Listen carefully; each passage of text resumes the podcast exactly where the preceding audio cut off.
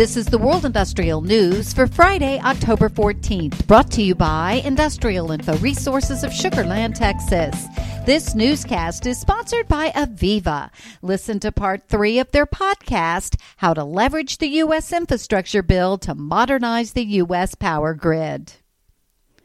Uh, I mentioned that it's $550 billion, and of that, um, we understand that around $65 billion is going straight into that power and grid sector.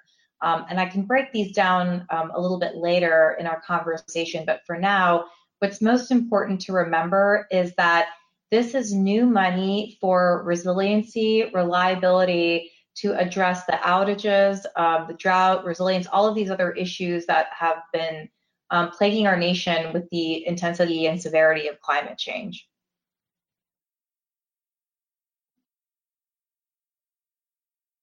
Awesome. Thank you for that, Mona. And and Pat, I guess I following that, I'll turn it over to you. Why why is this bill so important to our power grid? And what are some of the benefits of this upgraded grid? I think this bill, its primary importance is the scope.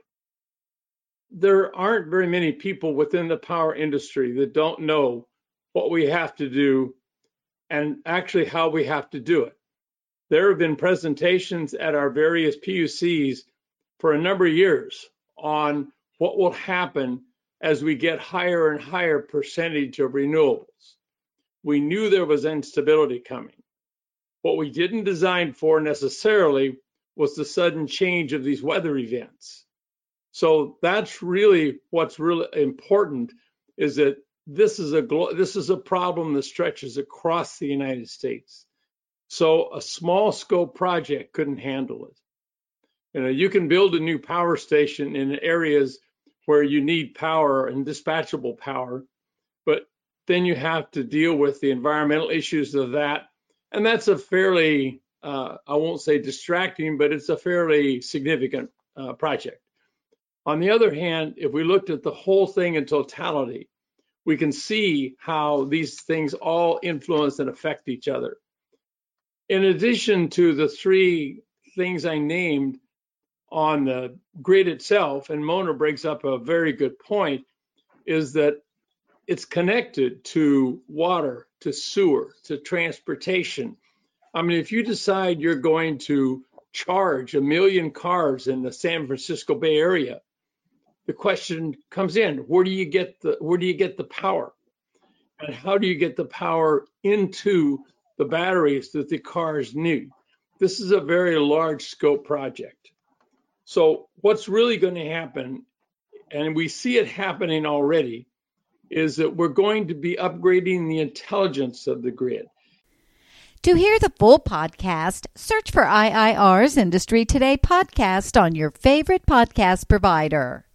North America has emerged as the fastest growing market for electric vehicles, and some of its largest auto manufacturers are teaming up with tech focused companies based overseas, particularly those from South Korea, to remain competitive in a rapidly changing market.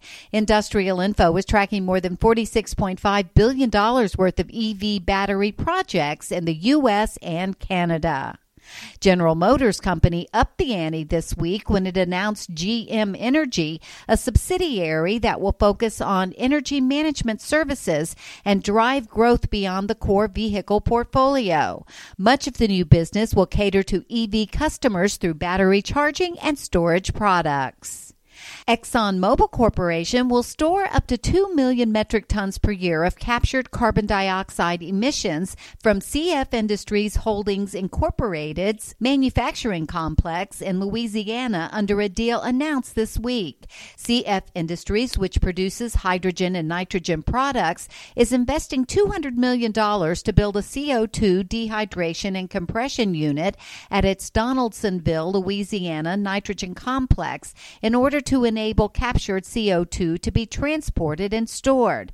Under the deal announced on Wednesday, ExxonMobil will transport and permanently store the captured CO2 in the company's geologic storage it owns in Vermilion Parish. A presidential regulation in Indonesia sets new selling prices for electricity from geothermal power plants, along with other incentives for attracting geothermal investments. The acceleration of renewable energy development for the provision of electricity regulation sets the prices for power from renewable energy sources sold to local utility PTPLN. And India is seeking to change laws to allow private miners to extract lithium, the key ingredient for batteries used for electric vehicles and energy storage. According to the Indian government's estimates, in order to meet lithium ion battery demand, India will need a minimum of 10 gigawatt hours of lithium ion cells by 2023.